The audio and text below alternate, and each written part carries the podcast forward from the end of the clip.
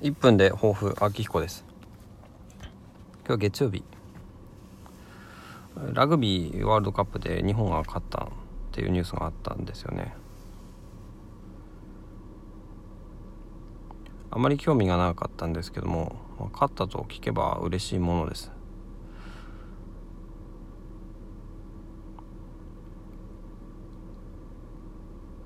私自身はねあまりこう何かに熱中するってことはないんだよな。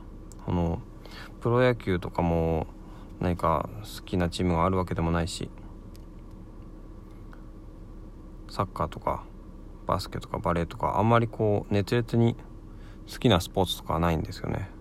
なんでそうなのか分かんないけども。だからね何かこう熱を持つっていうこと。熱を持ちたいなって思ったりもする。